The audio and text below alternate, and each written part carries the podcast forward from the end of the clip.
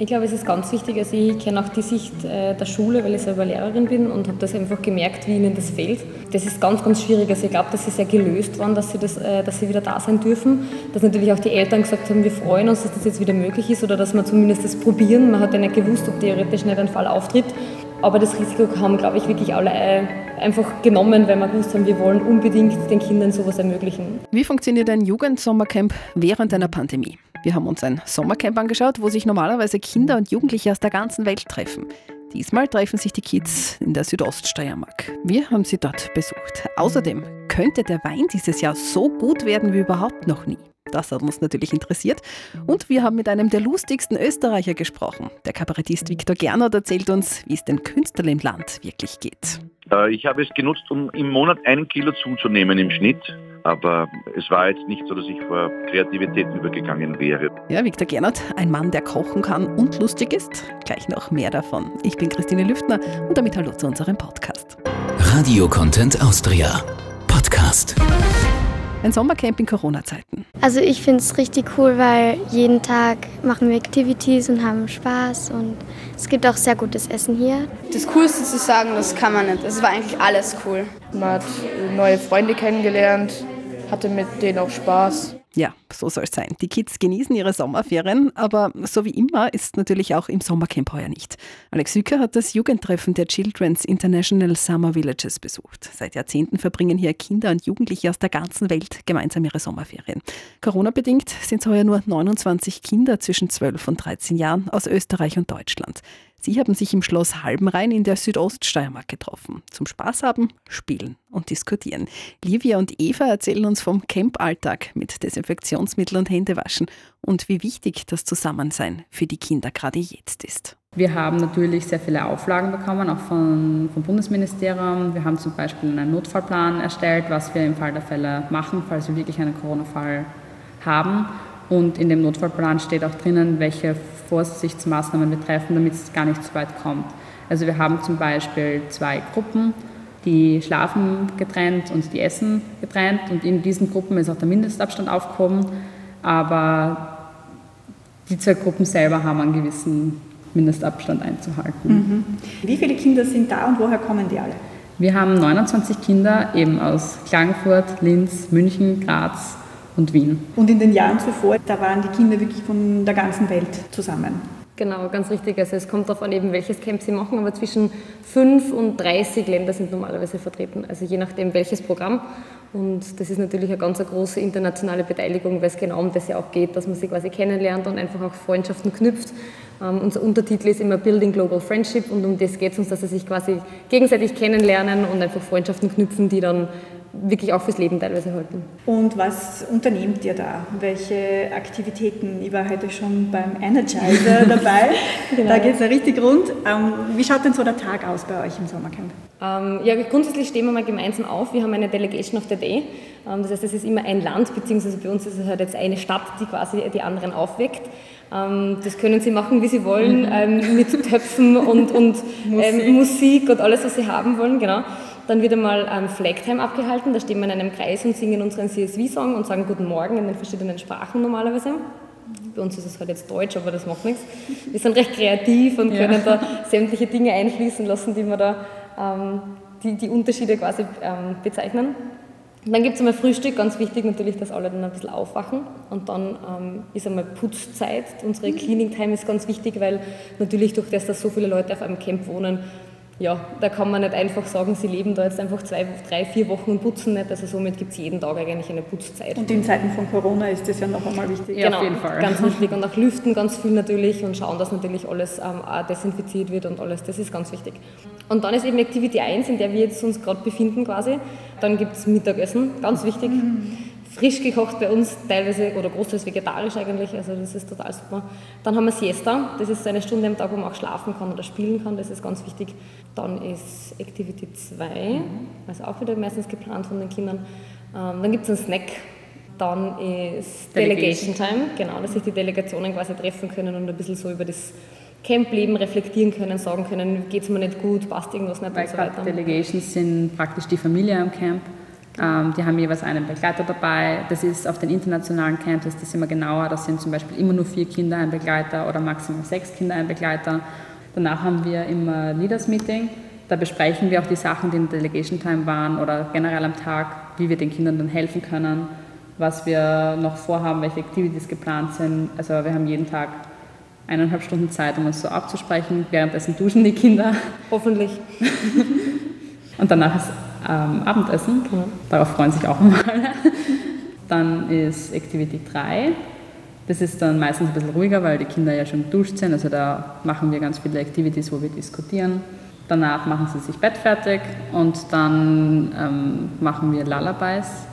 Da singen wir verschiedene Lieder. Das darf die Delegation of the Day aussuchen und danach geht es ab ins Bett. Also es wird sehr viel reflektiert, es wird viel gesprochen, es wird viel gespielt, gesungen gemeinsam, es wird auch viel gegessen, wie ich gehört ja. habe. Genau. Ist da Zeit für Heimweh? Gibt es Kinder, die manchmal Heimweh haben? Ja, schon, immer wieder. Ähm, aber wir haben schon Strategien natürlich entwickelt, wie wir das schaffen. Also es gibt Kinder, die das am Tag einfach vergessen und dann das eigentlich kein Problem ist. Es gibt dann Kinder, die natürlich am Abend dann nicht einschlafen können. Da sitzt man halt dann einmal neben dem Bett und versucht das halt ein bisschen zu trösten es ist oft wirklich nur dieses Einschlafen oder so ganz bestimmte Momente, wo man quasi auch vielleicht über zu Hause redet oder so, wo sie dann wieder an zu Hause denken. Aber grundsätzlich ist das Heimweh äh, trotzdem eigentlich relativ selten, habe ich das Gefühl. Also das gibt es nicht bei jedem Kind, also bei weitem nicht. Stichwort zu Hause. Ich habe gehört vorher, Mama und Papa können nicht einfach so anrufen, weil es gibt ein Handyverbot. Es hat kein einziges Kind ein Handy dabei und auch wir Erwachsenen schauen, dass wir unsere Handys eigentlich meistens gar nicht eingesteckt haben. Also die Livi hat ihr Handy immer da, damit eine Person immer erreichbar ist wegen Notfällen. Aber wir zeigen auch den Kindern nicht, dass wir mal aufs Handy schauen. Also wir versuchen das wirklich rauszuhalten, damit sie sich auf sich selber und auf die neuen Freunde konzentrieren und nicht auf die Außenwelt. Und wie geht es den Kindern damit? Sehr gut eigentlich. Also wir haben es vor kurzem gefragt und sie waren eigentlich ja, sehr ehrlich und haben gesagt, sie vermissen es überhaupt nicht. Weil wenn sie ein Handy hätten, dann würden sie viel mehr am Handy hängen und dann miteinander sprechen. Also da haben wir auch über Social Media geredet und dass eigentlich sehr viele Dinge da nicht echt sind. Und dann haben sie gesagt, naja, dann würden wir halt einfach viel mehr Fotos machen und uns nicht so auf das konzentrieren, was wir eigentlich da machen.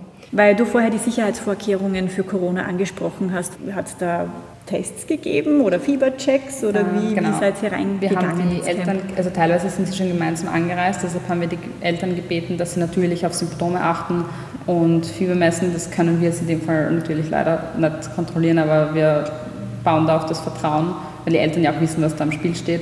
Ähm, wir haben bei der Ankunft haben wir auch jedes Kind, ähm, bei jedem Kind Fieber gemessen. Wir haben auch, also hat jedes Kind ein ähm, Gesundheitsformular ausgefüllt, das ist so ist auf jedem CSV-Camp-Pflicht. Und zusätzlich haben wir noch eine äh, Covid-19-Bestätigung, dass die bestätigt haben, dass sie in keinen Risikogebieten unterwegs waren. Ja. Und vor dem Camp war ja lange Zeit keine Schule. Also da war ja dieses Homeschooling wochenlang, monatelang. Wie wichtig ist es, dass Sie jetzt wieder in der Gemeinschaft sind? Wie wichtig ist es, dass Sie jetzt wieder mit Gleichaltrigen zusammen sind? Ich glaube, es ist ganz wichtig. Also ich kenne auch die Sicht äh, der Schule, weil ich selber Lehrerin bin und habe das einfach gemerkt, wie ihnen das fehlt. Ähm, das ist ganz, ganz schwierig. Also ich glaube, dass sie sehr gelöst waren, dass sie, das, äh, dass sie wieder da sein dürfen. Dass natürlich auch die Eltern gesagt haben, wir freuen uns, dass das jetzt wieder möglich ist oder dass wir zumindest das probieren. Man hat ja nicht gewusst, ob theoretisch nicht ein Fall auftritt. Aber es war ihnen, glaube ich, wirklich bewusst, dass es zwar sein kann, dass das Camp irgendwann abgebrochen wird, falls ein Fall auftritt. Aber das Risiko haben, glaube ich, wirklich alle äh, einfach genommen, weil wir gewusst haben, wir wollen unbedingt den Kindern sowas ermöglichen. Also ich glaube, das war ganz, ganz wichtig. Man hat wirklich gemerkt, dass sie so glücklich sind, dass sie wieder mit Kindern was machen können, dass sie ja einfach auch mal ein bisschen weiter weg von zu Hause, viele waren zum Beispiel nicht einmal auf Urlaub und so. Und da ist das, glaube ich, ganz, ganz wichtig, dass das jetzt stattgefunden hat. Vom Sommercamp ins Gesundheitsministerium. Es gibt eine gute und eine schlechte Nachricht zu Corona. So hat Gesundheitsminister Rudolf Anschober diese Woche die jüngsten Entwicklungen beschrieben. Wir haben ja versprochen, dass wir uns in diesem Podcast auf die guten Nachrichten konzentrieren. Also Gut ist, dass bei uns verhältnismäßig viele Corona-Tests gemacht werden. Inzwischen sind schon mehr als eine Million Tests und die meisten Getesteten haben kein Corona. Gut ist auch, dass die Situation immer noch einigermaßen überschaubar ist. Und damit kurz, der Vollständigkeit halber auch zum Schönheitsfehler der Woche, fast 300 positive Corona-Tests am Freitag binnen 24 Stunden. Da gibt es natürlich Handlungsbedarf. Als erste Konsequenz gilt ab Montag eine Reisewarnung für Kroatien. Von dort sind nämlich besonders viele Österreicher mit Corona aus dem Urlaub heimgekommen. Geprüft nun, ob es noch weitere Nachschärfungen braucht. So, jetzt aber genug davon. Jetzt wieder eine gute Nachricht dazu. Der Urlaub lässt sich nämlich auch bei uns in Österreich recht gut aushalten. Vielleicht mit einem guten Glas Wein, der soll heuer ja besonders gut werden. Überraschenderweise hat auch das was mit dem Corona-Lockdown zu tun. Ich habe mit der jungen Winzerin und ehemaligen steirischen Weinprinzessin Katharina Thaler geskypt. Und sie hat mir versichert, dass der Wein heuer noch viel besser werden könnte als sonst. Wenn Sie mögen, hören Sie gleich warum. Katharina Thaler, Sie sind quasi zwischen den Rebstöcken, könnte man sagen, aufgewachsen. Äh, Sie kennen Ihre Trauben am allerbesten. Wie geht es denen so? Also ich sitze da gerade mitten auf der Terrasse mit Blick zu Regensburg, vor mir der Weingarten. Aber nach den Trauben geht es derzeit gut. Also wie es heuer war, war es für die Weinbauern schon sehr herausfordernd vom Wetter her. Es war immer wieder warm, dann hat es wieder geregnet. Also äh, immer ein Gefecht aus verschiedensten Situationen. Aber ich glaube, heuer war es ganz klar ein, ein Jahrgang der Rebgärtner, wo man sehr dahinter sein hat müssen. Aber in Summe haben wir das sehr gut im Griff bis jetzt da. Und ja, wir, wir blicken in, in eine gute Lesezeit. Ich habe heute einen Zeitungsartikel gelesen ähm, von französischen Weinbauern, dass vor allem der Champagner momentan auch teilweise noch im Regal steht, sage ich jetzt einmal Corona-bedingt, und dass da jetzt gar nicht so viel Bedarf da ist und dass da heuer einfach noch weit mehr auf Qualität gehofft und gesetzt wird. Also dass man vielleicht nicht so viel nachproduziert und was man aber nachproduziert, dafür einen richtig edlen Tropfen, sage ich jetzt einmal, versucht zusammenzubringen. Wie kann man sich das überhaupt vorstellen? Wie kann man denn einen Wein edler machen, wenn es die gleiche Sorte ist, die man eh jedes Jahr macht? In der Steiermark, in, in, Summe muss man schon ganz klar sagen, die Steiermark ist ja jetzt ein winziges Weinbaugebiet, muss man sagen, im Vergleich zu, zu allen anderen Ländern oder zu allen anderen Gebieten in Österreich und international wollen wir gar nicht reden. Und in der Steiermark ähm, in Summe sind die Betriebe, glaube ich, schon sehr bemüht, immer auf Qualität zu setzen, also rechtzeitig Trauben auszudünnen im Weingarten, einfach viel weniger Trauben am Stock zu belassen, damit man dann einfach eine sehr, sehr hochwertige und sehr gute Qualität in die Flasche bringt. Und in so einem Jahr speziell wird wahrscheinlich der eine oder andere sicher noch einmal mehr die, die Schere ansetzen und äh, noch einmal mehr runterschneiden, damit er den Keller nicht komplett anfüllt, weil natürlich die eine oder andere Menge im Keller noch vom Vorjahr liegt. Wobei ich dazu sagen muss, äh, ich finde, es ist auch eine Chance für den steirischen Wein, weil wir reden ja immer alle, die jungen, frischen Weißweine kommen oft viel zu früh in den Verkauf zu führen an den, an den Konsumenten. Und ich sehe das eigentlich als Chance, damit der Wein jetzt einmal Zeit verzögert. Also einfach einmal im April oder im, im Mai einmal in den Verkauf kommt und, und nicht mit aller Gewalt schon im Dezember oder im, im Jänner ja, schon in der Flasche ist. Und ja, damit man dem Wein einfach ein bisschen Zeit gibt und einfach ganz klar auf Qualität setzt. Und das sehe ich eigentlich als ganz große Chance für den steirischen Wein, gerade für den Weißwein. Wir sind ja ein untypischer Betrieb. Wir haben ja sehr viel Rotwein bei uns im, im Betrieb. Da haben wir dieses Problem ja zum Glück sowieso nicht, weil wir sind da Gott sei Dank sehr nachhaltig unterwegs und verkaufen jetzt erst 2013. Das spüren wir erst dann in vielen, vielen Jahren. Aber gerade im Weißweinsektor ist es auf alle Fälle eine Aufwertung aus meiner Sicht. Woran liegt es, dass der Wein normalerweise so, so schnell in die Geschäfte kommt? Ja, das ist natürlich Angebot und Nachfrage und der Konsument von heute und auch von früher, der war das halt so gewohnt, die frischen, fruchtigen Weine und da, im September wird schon das erste Mal angerufen, wann gibt es den, den ersten Wölschriesling, obwohl eigentlich die Traube noch am, am Rebstock hängt. Einerseits ist es auch ein bisschen hausgemacht, weil durch den Junker oder durch den Jungsteirer, das war vor 20, 25 Jahren war das eben so der, der, Vorbote für den Wein und dann sind die Leute natürlich auf diesen Zug aufgesprungen und wollten immer wie früher auch den Wölschriedling und den Sauvignon. Aber in Summe muss man sagen, ist, ist in den letzten Jahren schon ein, ein ordentliches Umdenken diesbezüglich passiert und, und es entwickelt sich schon in die richtige Richtung, muss man sagen. Wie lange braucht man so ein Wölschriesling von der reifen Traube, bis er fertig trinkbar in der Flasche ist? Ja, fertig trinkbar ist immer eine Ansichtssache natürlich. Also grundsätzlich ist schon die Idee, dass man so, ja, so im März, April kommt er mal in die Flasche und dann wird ihn schon ein paar Wochen Zeit geben. Eigentlich so richtig gut zum Trinken ist er im Sommer. Wenn man jetzt dann Sauvignon oder Muscatella zum Beispiel hernimmt, der macht jetzt gerade einen richtigen Spaß. Und wenn ich den im März trinke, ist er zwar nett zum Antrinken und zum Verkosten, aber die Rebsorte kann einfach viel, viel mehr und braucht einfach deutlich mehr Zeit. Und jetzt, da finde ich, im Sommer lassen sie die Weine sehr gut trinken. Und was noch dazu kommt, ist wahrscheinlich, ich glaube, es war ein bisschen ein Umdenken, durchaus vielleicht da in Zukunft in Österreich wieder Urlaub zu machen und das Produkt Wein, die Qualität einfach wieder mehr zu schätzen. Und ich glaube, das könnte sich durchaus nachhaltiger in Zukunft auswirken, dass man da einfach mehr auf Qualität und auf Nachhaltigkeit setzt und seinem persönlich bevorzugten Winzer in dieser Zeit treu bleibt und ja, stärkt in so einer Situation. So, also alles natürlich für den guten Zweck. Gehen Sie gerne ins Kabarett oder ins Theater? Da ist das Angebot aktuell ja eher noch überschaubar. Ab Herbst soll es aber wieder mehr Vorstellungen geben. Für die heimischen Künstler wäre das ganz dringend notwendig. Wir fragen den Kabarettisten Viktor Gernert, wie es ihm so geht. Und zumindest ihm ist das Lachen zum Glück noch nicht vergangen.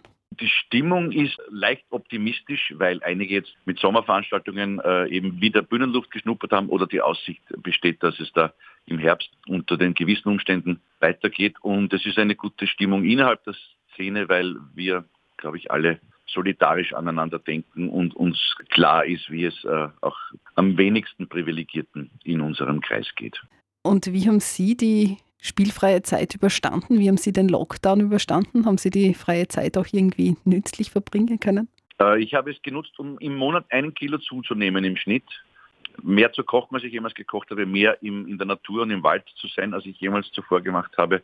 Aber es war jetzt nicht so, dass ich vor Kreativität übergegangen wäre, weil äh, es war ja eine Zeit lang auch war gar keine Perspektive. Habe nicht gewusst, wann werden wir wieder spielen, unter welchen Umständen werden wir spielen. Und da irgendwie, ja, ich schreibe jetzt ein Programm dafür, dass ich vielleicht irgendwann einmal auf der Bühne bin. So war es nicht. Sind Sie schon wieder aufgetreten oder ist bei Ihnen immer noch alles abgesagt? Also bei mir persönlich äh, sieht es, glaube ich, im Vergleich mit vielen ganz gut aus. Ich darf jetzt seit wenigen Tagen wieder auftreten. Wenn ich es jetzt netto nehme, habe ich jetzt dreimal gespielt in den letzten zwei Wochen.